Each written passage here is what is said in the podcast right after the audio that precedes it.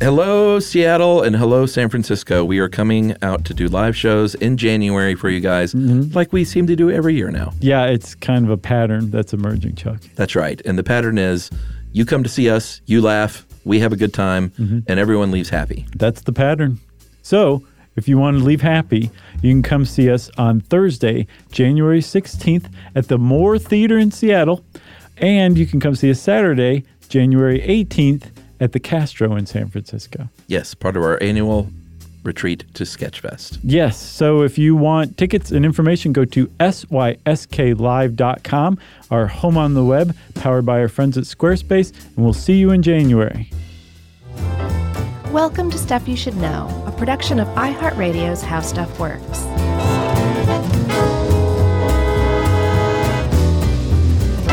Hey, and welcome to the podcast. I'm Josh Clark. There's Charles W. Chuck Bryant. There's Jerry over there. And this is Stuff You Should Know, the podcast. What else would it be? A TV show? Not for a long time, everybody. I like that. I like that intro. Okay, That's good. I'm glad. Uh, if I'm not mistaken, who did I say melted many years ago? Was it the Maya? No Neanderthals. Oh, that's right. or Thals, if you don't want to be a, a douche. Can we say that? I don't know. We'll find out. Jerry didn't even hear it. Maybe she will in the in the edit. I bet she won't. um, yeah, it was the Neanderthals, but I'm going to go ahead and say it again. Maybe it's the Maya. Melted Sure, due to climate change. maybe. But that's what you were talking about, right? The think so. Neanderthals melted because of climate change, That's right.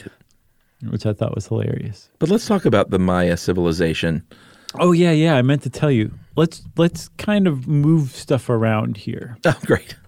Do you want to? Sure. Do it. I mean, what do you mean? Well, let's talk about Charles Lindbergh first. Oh, I okay. think he's a better intro than just kind of randomly in the middle.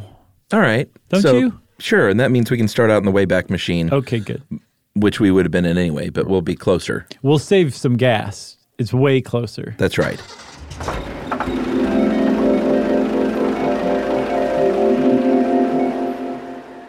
We're going back to February of 1929. Yes, February 1929, when uh, Chuck Lindbergh was flying uh, for Pan Am, and he was flying over what is now Belize, and if you can Belize that, so sorry.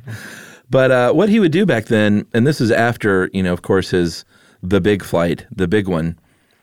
Uh, he would get hired to do the like these little exploratory routes Right. for airlines, and in this case, Pan Am. He may have done that exclusively for Pan Am. I have no idea. I don't either. I wasn't in his contract business. No. But uh, he would fly these routes to sort of blaze new trails for like for flying routes and say, hey, uh, this is a pretty legit flying route Yeah. for delivering stuff or, or even passenger routes, Mm-hmm. and maybe add it to your to your docket. Right. So he was doing this, and he was flying over. Is this episode on air routes?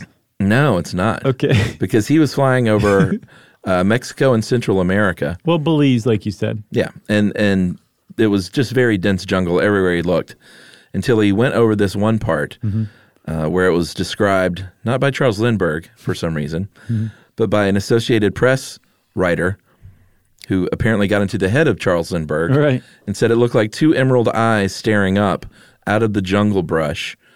Uh, the tangle of the jungle brush. So he went back, flew a little lower to investigate, and what he found was what?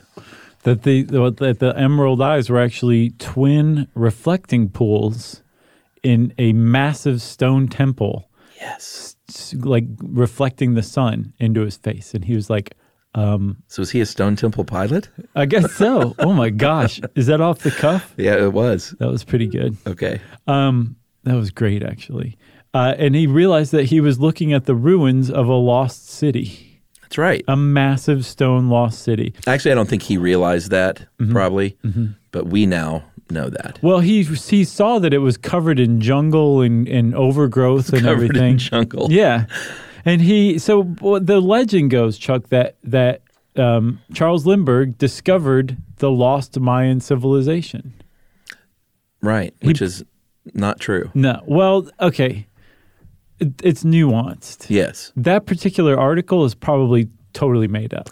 Yeah, and but even if he did find that part, he didn't he didn't discover and that's probably not what you even said. He did not discover the lost Maya civilization. Right. He he found a, a pl- a part of it. Right. It's, it's it's apocryphal. It's an apocryphal story because by that time people were aware that the Maya had existed, but they had kind of been seen as legend for a very long time. But starting in, from what I could tell, the 1920s, they started um, finding these massive, huge lost cities, just like Lindbergh supposedly found. Right. And later on, Lindbergh did actually fly over some of these lost cities and photograph them, and he got into aerial archaeology. But the point is this there are, still are, and there definitely were more lost cities uh, that were just enormous with huge temples, some of them pyramids that were among the tallest pyramids in the world Yeah. completely overgrown by the jungle, just overtaken, abandoned cities. And they started looking around and they started finding more of these cities and more and more all over the Yucatan and northern, uh, well, actually, all of Guatemala into Honduras, Belize, and El Salvador, a big chunk of Central America Yeah. that there's these lost cities that were found and they all seem to share something in common so much so that they now realize that they were peopled by the same cultural group the maya That's right. So let's talk about the Maya. Let's go back even further. let's go back between 2600 and 1200 or 2600 BC and 1200 AD or what we now would call E. ce CE. E. or i think people now just say like years ago Do they? Do they really? yeah Oh wow. yeah they're, they're like get religion out of it entirely Just say a long time ago. yeah this this many years ago Okay. So many, many years ago, the Maya civilization um, occupied this big area that we were talking about, and there's a period of time known as the classic, classic Maya. That's what they call it. Right. The classic period they between stumble on their way through the door between 250 and 900, where I mean, you talk about flourishing as a culture. yeah Like it was, uh, n- it hadn't been seen since the Roman Empire, basically yeah these cities uh, 60 or more 60 70,000 people Mm-hmm.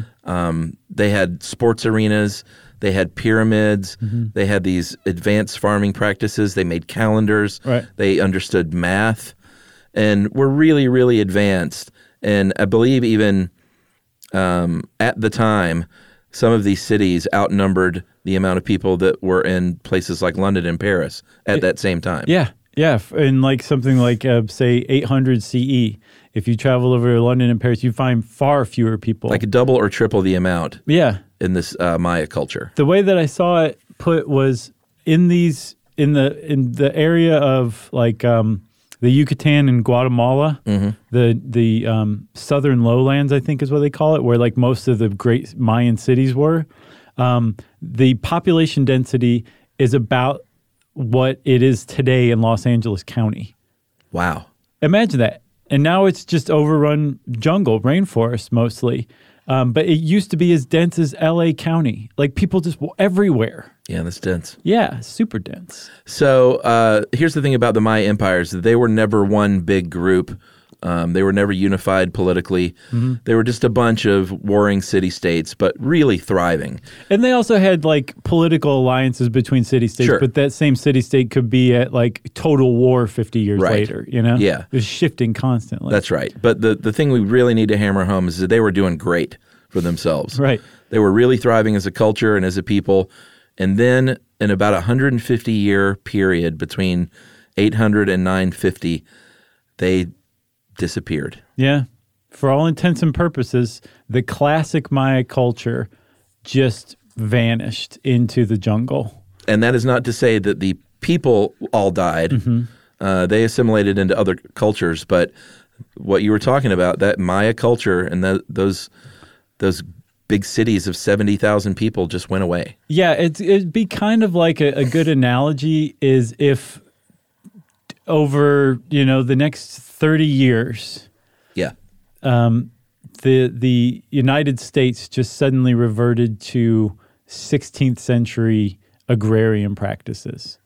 That was it. We just abandoned our cities and went and farmed. Yeah. And like we didn't farm with any tractors or anything like that. We started using ox, um, oxen, just completely abandoned our culture and went back to a simple farming lifestyle. That would basically be the closest analogy you could come up with. And Yeah. it happened really fast. super fast. And uh, as a result, that Mayan culture, uh, like you said, was sort of looked at as a legend um, before you know we started finding these places again. Yeah, because you know locals kind of knew about. It. They'd be like, "Oh, if you go into the jungle, you're going to find a lost city." Mm-hmm. Explorers were like, "You're you're we are crazy. That's not real." Yeah. But then they started to actually find these lost cities, and what's really surprising to me is they're still finding lost cities. Every year, there'll be some new study coming out Yeah. that says, "Oh, we used lidar. I think it's light Idar. Yeah, L- lidar. It's basically a way of looking through vegetation to see solid structures underneath. Uh-huh. Oh, okay. So they're looking through the jungle, It's like a jungle X-ray. kind of. Yeah, Yeah. Th- It's actually it's perfect. Um, and they're starting to find even more lost cities, and they're also finding that the lost cities that we know about. There's one called El Mirador Mm-hmm. that hasn't been kind of uh, excavated yet, but it's the the pyramid is so tall that it's sticking up out of the jungle canopy. Wow. So they know there's a lost city there, but um, using LIDAR, they've seen like, oh, it's way more extensive than we thought before. Wow. El Mirador probably had 100,000 people living in the city center crazy. at its peak. All right, so that's a good setup. Uh, we're going to take a break and discuss the merits of Jungle X-ray as a band name, and be back right after this.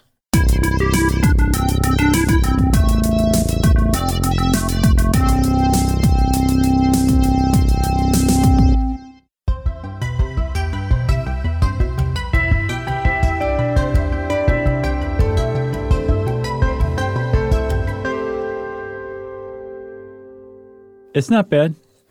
What kind of band would it be? That's your specialty. Ah, Man. Jungle, Jungle X-ray sounds like a X-Ray. party band, right? It does. It's got a lot of funk going yeah, on. soul and funk, I think. 70s, Sure. but not, but like a 70s throwback that like didn't exist in the 70s. Oh, yeah, it's like uh, the uh, Like a yacht Scissor rock. Sisters. Oh, who's that? Wa- Wasn't that a band? Jerry Scissor Sisters that was like a funky throwback 70s thing? Okay, I got to listen to them. Well, they were around for a minute. I think they're not around anymore. Oh. All right. Well, but they, did they I s- leave like any kind seem of to remember it was, archive like, or par- documentation of their music? Uh, I seem to remember them being like a party band. I don't know. but I mean, do they have a record out or what? Yeah, man, they had records. I'm going to go check them out I then. think I just made this up. All right. So the Maya disappeared. Why would Jerry know? Is she hip all of a sudden? I don't know. she just, well, I'm not even going to say what she just Yeah, I did. know. So uh, Charles Lindbergh comes around, refer to previous uh, story. We already talked about Lindbergh. I know. Okay. Refer to previous story. That's why I said that. Okay. And uh, he he puts this back on the map again, Mm-hmm. and everyone is excited about discovering about who these people were. Right. But the whole thing, like from the outset, they're like, what happened to these people? Sure. and the more we learned about them, this is the other thing. Like the legends of this sudden civilization just vanishing. Yeah. Like the more we studied them, the more we realized that's actually kind of accurate. The legends are true. There was this amazing culture that just vanished into the forest, and um, a- and one of the big things, one of the big breakthroughs in studying Maya culture was cracking um, their written alphabet Yes. they used hieroglyphs and there's a really really good documentary called um, cracking the maya code Mm-hmm. on i think it was a nova episode Ooh. dude it is good Yeah? it's thrilling and it basically is them just sitting around some house uh, one summer Yeah. trying to figure this out but they're like going back and forth and s- some like i think uh some like 20 year old woman figured it out Wow. yeah, and they, they now we understand a lot more. But what we're finding is it's like, oh no, this is this really happened. Something really weird happened here, and we still aren't quite sure what caused it. That was a very odd description of how they figured that out. What? They're sitting around a house. That's what they did. okay. I think they had like a workshop or something. They're All like, right. we're we're really going to try to figure this out. We're going to try to crack this code, and they actually did at Like the if workshop. we only had some house. Wha- where we could go sit in. Well, that's what they were doing. It was a house, someone's house, I think. I love it. So there, Watch, knowing me, it, it was definitely not a house by any stretch, and I'll have to do a correction. They're like, uh, Josh, is your house Harvard University? so there are some theories that have been developed over the years that all kind of make sense, and some of them, that they're, it's not necessarily a binary thing. There, some of them could have all contributed to the collapse of the Maya. right, Um, over farming is one, which makes a lot of sense, and that's the idea that basically they were so successful, they had tons of food, tons of water, and so they said, "Well, let's just make tons and tons of babies." Which all of a sudden the farmers are like, "Well, geez, we're really growing." uh, hey everybody, Yeah, like I don't know if we can grow this much corn. Um, so let's clear some forest land and grow, grow, grow. Uh, which means they're not practicing safe and sound farming practices all of a sudden. right. They weren't practicing safe sex, and they weren't practicing safe farming. That's right. So, um, because of this over farming, they weren't allowed to, or they didn't have the opportunity to let their fields lay fallow because everything was in production, which is there's really no faster way to overstretch your agricultural resources than that. That's right. we're, What Here else? to, we're here to tell you. uh, well, warfare. We know they were a warring people for sure. So the Maya rulers were they did a lot of disservice to their own people by kind of overinflating uh, their resources and how tough they were, um, what kind of warriors they were, and how powerful they were. They could make it rain. They can control the weather and thus control the crops.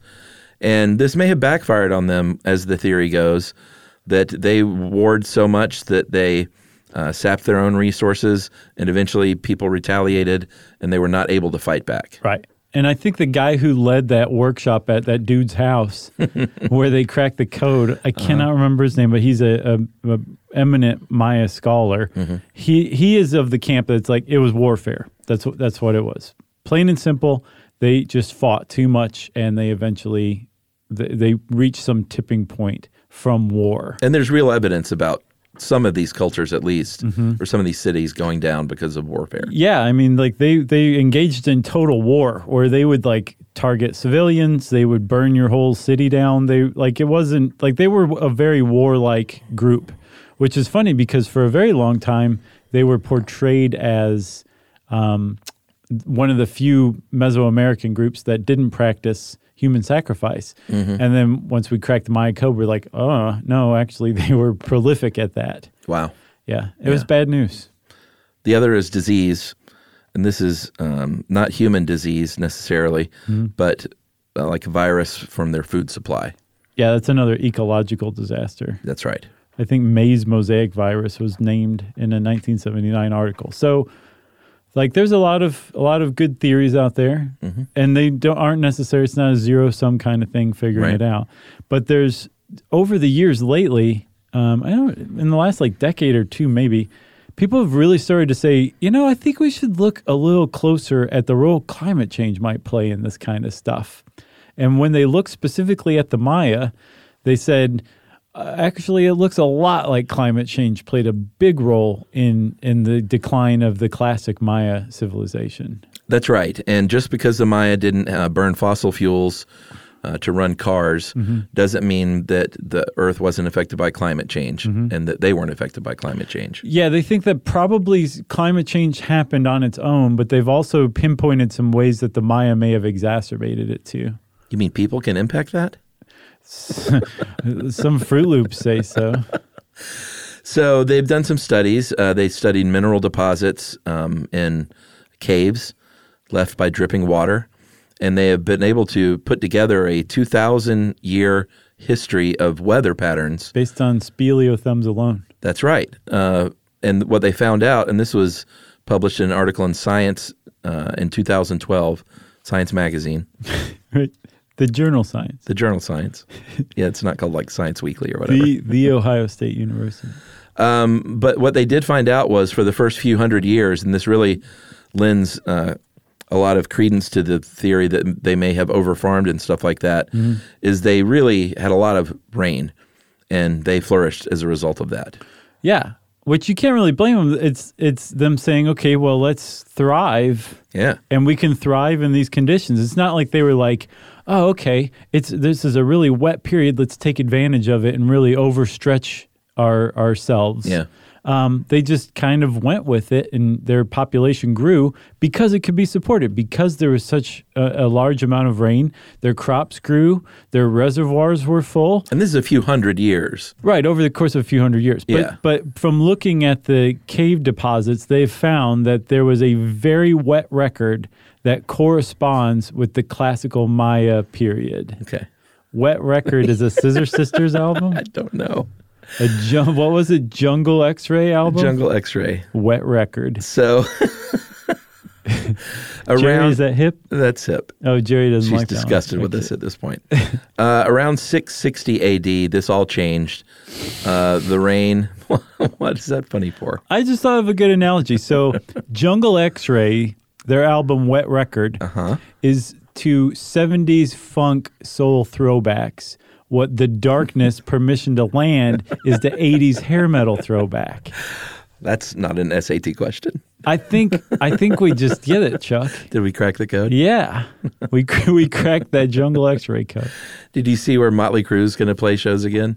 After Again? we supposedly saw their farewell tour, Yeah. that they even signed a contract saying they could legally never perform again together. Yeah. And they're going on a stadium tour with Poison and Def Leppard. What? I know. I'll see you there. Yeah. So Remember, we got invited to that show right. by Nita Strauss, that's right. who is like huge. Yeah, guitar player uh, at the time, maybe still for Alice Cooper's band. Yeah, I think she does that still. I think, but she's like a guitar legend now. Yeah, It's she's got her awesome. own jam. Yeah. She's great. I hope she still listens. She's probably not. Uh, but around 660, the weather changed. The rains did not come uh, like they used to. And they had the longest dry spell of the last 2,000 years. And this is going to have a real impact when everything's flourishing and you're just planting and planting. All of a sudden, you're A, you're thirsty, That's a big one. and B, you're not, you're hungry. That thirst thing. It's funny because like we're talking about rainforests, but this area in northern Guatemala where the Maya lived Mm-hmm. is called the Petén, or the Petén. I don't know. P E T E N, and it is kind of like feast or famine depending on the the rain cycle. Yeah. So when it's dry, it's like you're you're in trouble because Mm-hmm. the closest groundwater is about 500 feet below the surface. Oh, wow. And um, it's not going to rain for a very long time. So if you haven't prepared by building reservoirs, you're you might die of thirst. Wow. So a drought in the Petén, which is normally dry some parts of the year, would be a real problem. And if, if you're talking about a drought that lasts over years or possibly decades, now you have a civilization collapsing problem. That's right. Yeah. So that's a big problem in and of itself. You've got a big population that grew when it was wet. Suddenly it's not wet, and you still have that big population. There's a lot of internal problems that can that can develop, especially between classes too. Sure. The haves and the have nots, which existed back then. But also the rulers who are like, you know, more human sacrifices. We need to keep this this Right. this thing going to get the rain to come back. Well, and uh, the common folk being like, "Geez, I don't know about this. Uh, you know, it hadn't rained in a while." I know I, it was my cousin before, but now he's asking for my brother. Yeah, exactly. So that created a lot of tension. Uh, the other thing that could have uh, sped this whole thing up was the fact that they were thriving so much that they were expanding their territory and they were cutting down and deforesting the land around them Right. uh, for fuel and to build things. And they have found uh, they found pollen. They studied pollen in these ancient layers in lake sediment in Central America. Mm-hmm. And around 800 AD, that pollen went from tree pollen to weed pollen pretty quickly. Yeah, and that's about when the uh, Maya reached their fluorescence, when they really reached their pinnacles, about Yeah. 800. So what that suggests is they'd cut down all the forests, and they were using the, what used to be forest for cropland because they practiced slash and char Right. where they would burn it down to introduce carbon nutrients into the ground. Um, the problem is, is if there's no forest whatsoever, you've just altered your ecosystem, and by doing that, you can actually alter the local climate, which they think they may have. Yeah, not only that, but it's going to have just the, the physical effect of erosion, like a massive erosion, Mm-hmm. Right. Because those tree roots are gone, Yeah. and that's going to screw up your farmland as well. Right. So your topsoil's gone. Mm-hmm. Your trees are no longer keeping things as cool as they were before. That's right. There was a NASA model that predicted that the um, the temperature in the area rose by about six degrees Fahrenheit, which is a lot. I mean, that's noticeable for humans, but if you're talking about plants and soil, Mm-hmm. Yeah. that's that can really exacerbate a drought when you've already got a bad drought in a normally dry area. That's not good. So the not climate good. the climate record is showing okay, it's it was already bad, but they probably made things worse with the deforestation. Yeah, and that that all that stuff combined, and then maybe throw in a little dash of the previous theories, could very well explain why they said, you know, we're getting out of here, and we're going to go live a smaller life, a, a more sustainable, smaller life that's not in a big city. Right. Yeah. And they think also that, you know, with the other things dashed in like um the warfare. Sure. Like if you're in a town and you know the next town or the next city state over has big reservoirs and your people are dying of thirst, invading that other city might seem like a pretty good idea. Right. And if that happens enough times, then you have a lot of war going on everywhere, and that can really make your civilization decline pretty bad too. Should we take another break? Sure. All right, we'll take another break and talk about how this uh, climate change could have affected some other civilizations throughout history.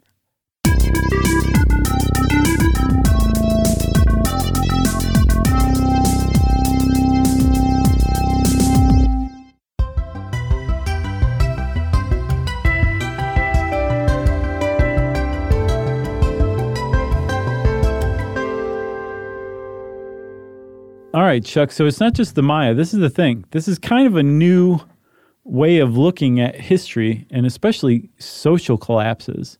The idea that climate change played some driving role in it. And they started to look around. They're like, oh, actually, this kind of explains a lot of different ones that Right. we didn't, we thought we understood before. And the, the understanding before would be like, well, this king died and this created political instability. and We Right. have evidence that there was this war and this group got got invaded. What they're starting to find now is actually there might have been climate change Right. Mm-hmm. that led to crop failure, that led to instability, that that allowed this this kingdom to be invaded because it was weakened by a, a dying population. Yeah, what it is is a more nuanced look Mm-hmm. at civilization and, and ancient histories because I'm sure there were a lot of people that, when you talk about the Neo Assyrian Empire, which thrived in what is now modern day Iraq for a few hundred years, Yeah. and that was one of those where the death of a king is what everyone was always said, well, that's what did it. Right. And there, I'm sure there were historians who were like, you know, that there's something missing. Yeah, they had so many kings that had died leading up to this. Yeah. Why this one? That's right. And they started to look in particular at the Neo Assyrian Empire and they said, oh, actually, if we go and look at the cave record again, they went to a cave called uh, Kunaba um, in northern Iraq. And they said, well, actually, the, the record of rainfall captured by this cave, by these mineral deposits in these caves, kind of show that there was that same thing that happened with the Maya a very wet period that corresponds with the growth of the society, and a very, very dry period that corresponds with its collapse. And that's not coincidence. They don't think so. It's starting to look like it's really not coincidence. Uh, another one, uh, the Angkor Wat Temple in Asia, Mm-hmm. uh, in Southeast Asia, uh, Asia That was like old timey. was uh, who was it that said Paula Abdul? Because I've been saying that for like thirty something I years. don't know. it was, I think, in a Spike Lee movie or something, It sounds like, It's um, like Totoro or maybe Paula Abdul, who is the guy who ran Sal's Pizza? Danny Aiello. I could totally see him saying It might have that. been Paula Abdul. Yeah. All I know is I've been saying it for many, many years now. So the uh, Angkor Wat Temple, yeah, the Khmer Empire in Southeast Asia uh, flourished for between 802 and 1431 CE. That's a long time. E. It's a very long time, but they think that drought, once again, along with like monsoon like rains, uh, really is what brought them down as well. So again, the effects of uh, the climate. And if you look at the Khmer Empire, particularly around Angkor Wat, um, that's the very famous like lost temple in the Yeah, rainforest sure. that you've seen. Um, the historians have long known that they got invaded and taken over, and now they think actually the reason that was allowed to happen is because of climate change, and it, like it led to problems that weakened the society that allowed them to be invaded Right. and taken over. That Yeah. this idea an that uh, a- ingredient. a c- right, that a civilization is just like doing fine, doing fine, suddenly invaded and taken over by a neighbor that's Right. been there for hundreds of years, like, but have stopped asking what was it that did that. Right. Now they're saying it looks like climate change may have played a role. I think that's just fascinating. Yeah, for sure. Uh, the same with the Vikings in the 13th and 14th centuries. They left Greenland. Uh, they had been around for several hundred years, and uh, that was because of the Little Ice Age. Yeah, they they had farming techniques that worked before the Little Ice Age, which was a very very cool period around the globe. Um, I think from like 800 to 1600 or something like that. No, into the 19th century, I think. At any rate, um, their farming techniques stopped working in Greenland because it was too cold, so they had to leave. The land said, "You got to leave, Vikings." And they went, oh, Fine, We're, we'll go take some shrooms and go berserk and get out of here. yeah, berserkers. Yeah. So there's a lot we can learn about, uh, you know, looking back through history, not only um, on the battlefield and politically, but also um, if we look at it through this lens, it may be climate change was the cause of the collapse of, or an ingredient for the cause of collapse of some of these uh, civilizations. That the same thing could be happening to us very slowly, Mm-hmm. right in front of our eyeballs. Yeah, and, and I mean, one of the things is if you step back and look at these these historic falls of civilizations, um, like it's not like they were like, oh, there's a drought going on. That's it for our culture. Right. It's like this was an underlying driver that they may or may not have pointed to as the cause of these larger things. Right. You know, if you're engaged in like a civil war or an invasion, you're not stopping and thinking like, gosh, it's because of this drought. Right. You're focused on the invasion. It's the immediate thing. Yeah. And in, in the exact same way, I mean, we're not that removed from people who lived a millennia ago as long as the the way that our brains work Yeah. we tend to look at the trees rather than the forest too. And if that's the case, and we're in this period of climate change right now, it's really worrying to think that uh, a little bit of climate change can lead to social collapse and not directly. Again, that's the thing. That's what a lot of people argue about is climate change isn't going to cause society to collapse. Not directly. Right. But it could lay the groundwork for all the right. Uh-huh. stuff that goes wrong that we're failing to identify is ultimately caused by climate change. That's what we need to be paying attention to if that is in fact the case. That's right. And uh, like we said, there are a lot of indicators that some of these same things are going on. Uh, deforestation not being the least among them. Mm-hmm. Uh, we are cutting down a lot of trees, and we have cut down a lot of trees. 90% of the forest of northern America Yeah, have just been, the US alone. oh, just the U.S. have been cut down. Um, trees are 50% carbon, roughly, and they absorb, and this is a very big deal, uh, they absorb between 1 and 3 million metric tons of CO2, which offsets, which we need, between 20 and 46% of what we put into the atmosphere. Yeah. So you don't have to be a rocket scientist to figure out if there's fewer trees, then there's going to be more CO2 in the atmosphere. Mm-hmm. And I think it- it's even more significant than that. We did a whole episode. I don't remember the ins and outs of it. We did a whole episode on cutting down trees and the effect it has on weather. Oh, yeah. and I remember it was it, wa- it has a big effect, like from single trees to huge forests. Like Mm-hmm. each each each loss of tree has an impact for sure. And it's not like uh, we're stopping now. In the Pacific Northwest, um, roughly 80% of the old growth forest is, is slated for logging to go away for Right. logging purposes. Yeah, Which old growth forest, I read a really cool article on the old growth forest of Atlanta and how Atlanta is a, you know, if anyone's ever been here from like out west, maybe, they remark about how Atlanta is a city in a forest right. and and I was wondering what old growth meant. And it was a really cool article, and it the the years differ depending on uh, who you're asking, but it's basically a forest that has not been touched by humans for between 100 and 150 years. That's cool. and there's still o- old growth forest in Atlanta. It's great. Is that right? Oh yeah, Wow, like pine forests or no, just you know, like uh, like hardwoods. sure, Wow, I didn't know that. yeah, That's pretty cool. it's very It is like when you fly into town, you're like, this is just in the. It's like a lost city in the middle of a jungle, That's right. but still functioning. uh, what about social change mm-hmm. and uh, and what's going on with that? So, I mean, one of the things that seems to be a hallmark of uh, a collapsing civilization, for whatever reason, uh, and, and as part of its collapse, it can engage in civil war, um, war with other neighboring countries or city states or whatever.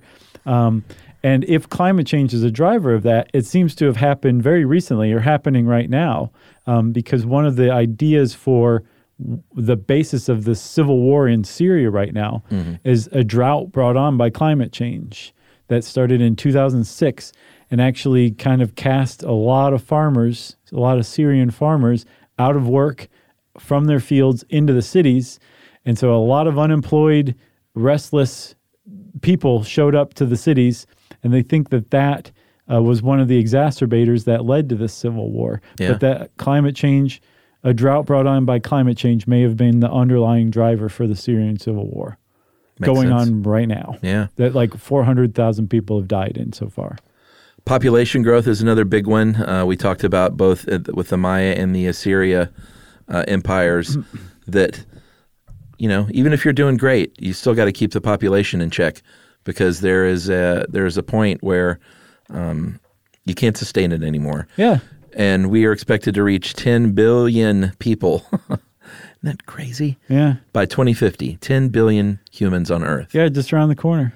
Uh, and there is an argument that um, technology is our favorable climate. Like we're doing great technologically speaking. So we're just still growing and growing and growing. Yeah, we're growing because we can invent anything we need to invent to help out any problem.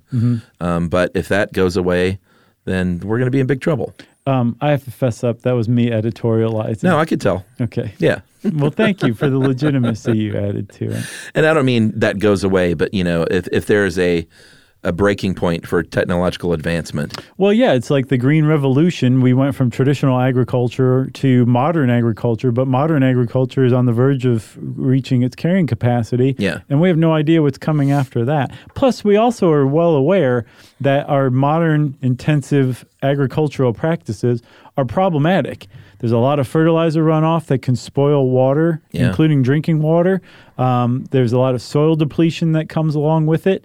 And uh, in uh, the same way that a lot of other cultures who have fallen seem to have been stubborn and not adapted, but who just kept kept at it, kept at it, despite having warning signs that it wasn't working any longer. Yeah. Um, we seem to be doing the same thing with our farming practices, and we need to figure out a, a more sustainable way to farm.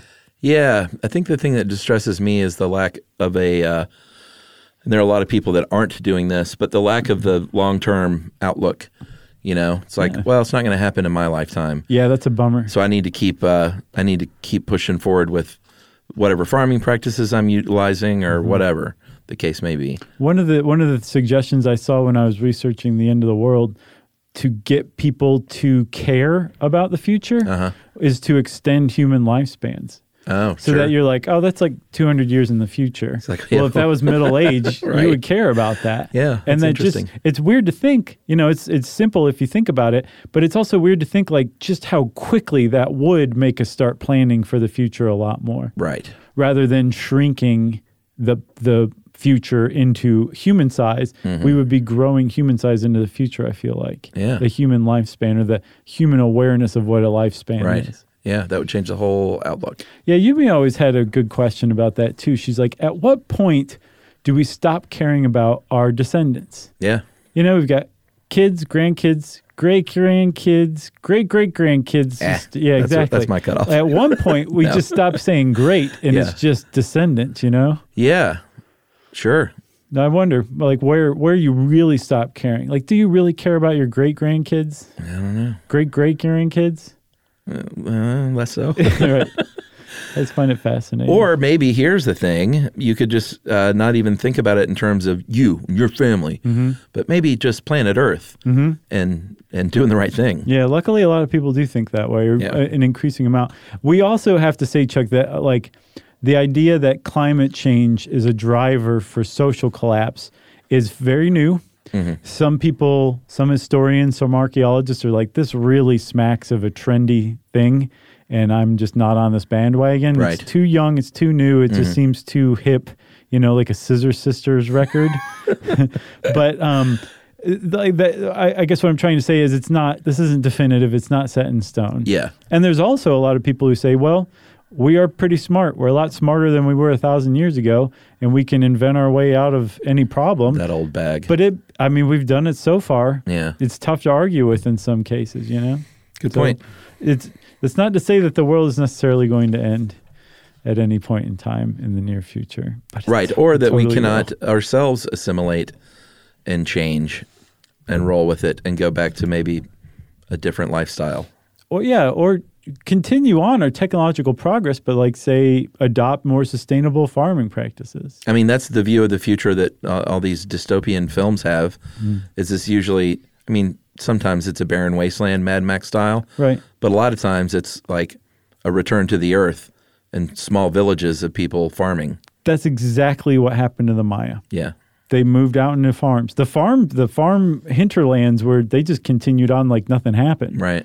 But the people in the cities were like, Oh well, we're Mad Max now. Coastal elites. Yeah, right. you got anything else? No, Well, this was the climate change leading to the fall of the Maya, the episode, and that's the end of that. and since I said that, it's time for listener mail. Uh, this is from Rosanna in Surrey, United Kingdom. Hey guys, my husband and I are currently renovating an Edwardian house in very poor condition. And she detailed it, and it just it sounds like a wreck that they're in the middle of. The loo's upside down. But but worth it in the long run, I There's a think. lorry in the living room. There's a lift in the lorry. Uh, when everything seems to be falling apart around you, the last thing you want is to be left with your own thoughts, and your podcast is always there, so I don't have to be. For many years, I've listened to your show the way other people listen to the radio. It's the first thing I put on in the morning when I get up, and this continues on my drive to and from work or whenever I'm in my car, and I often put it on before bed because I find your voices so soothing. Your show really helps with my anxiety as well. Uh, both my husband and I are doing all the work on the house ourselves now electrics, plumbing, plastering, Lorries, lifts. tiling, decorating, you name it. And I've left my job to work on the house full time. So for the past six months, I listened to you two talking to keep me company and learning while I'm working, which lasts at least nine hours a day. Solid Josh and Chuck. Man alive. Uh, you basically become my main source of human contact, guys. For example, it's only 10:20 in the morning, and I've already been listening to you for four hours and 20 minutes. Rosanna, are you okay? you all right? uh, and will continue to do so until my husband gets home late tonight. Obviously, this means a lot of repeated shows, but it never gets boring. Uh, much of the DIY work is unbelievably slow and tedious. Yeah, I bet. Uh, I've been there, Rosanna. I definitely would have lost my mind long ago if it wasn't for stuff you should know. And I want to say a huge thank you for keeping me sane, educated, and chuckling along when I do uh, would otherwise be on the floor crying about how much I have to do. That's awesome. Uh, what you guys do is brilliant, and I wanted to let you know uh, you're not just educating people and helping to expand their beliefs, you're also genuinely helping me feel connected to others while I try to create a home for me, my husband, and our two idiot cats and two house rabbits. That's awesome. I want to come see you. Yeah, that's pretty I cool. want to see your Victorian home. Edwardian. I want to see your two idiot cats Mm-hmm. and your two house rabbits. Um, are you going to help What did I plaster? say, Victorian? Yes, Edwardian. Are you going to help plaster? I'll plaster the crud out of that Go house. get plastered and do some plastering. That's right. He'll be all over the place. He'll get it all over the lorry. Uh, well, thanks a lot, Rosanna. Best of luck in the renovation. I'm glad we can help you out. That's good to hear. Uh, if you want to get in touch with us, like Rosanna did, to let us know what you're doing with your time, we always want to hear about that. You can go to stuffyoushouldknow.com and check out our social links, or you can send us an email to stuffpodcast at iheartradio.com. Stuff You Should Know is a production of iHeartRadio's How Stuff Works. For more podcasts from iHeartRadio, visit the iHeartRadio app, Apple Podcasts, or wherever you listen to your favorite shows.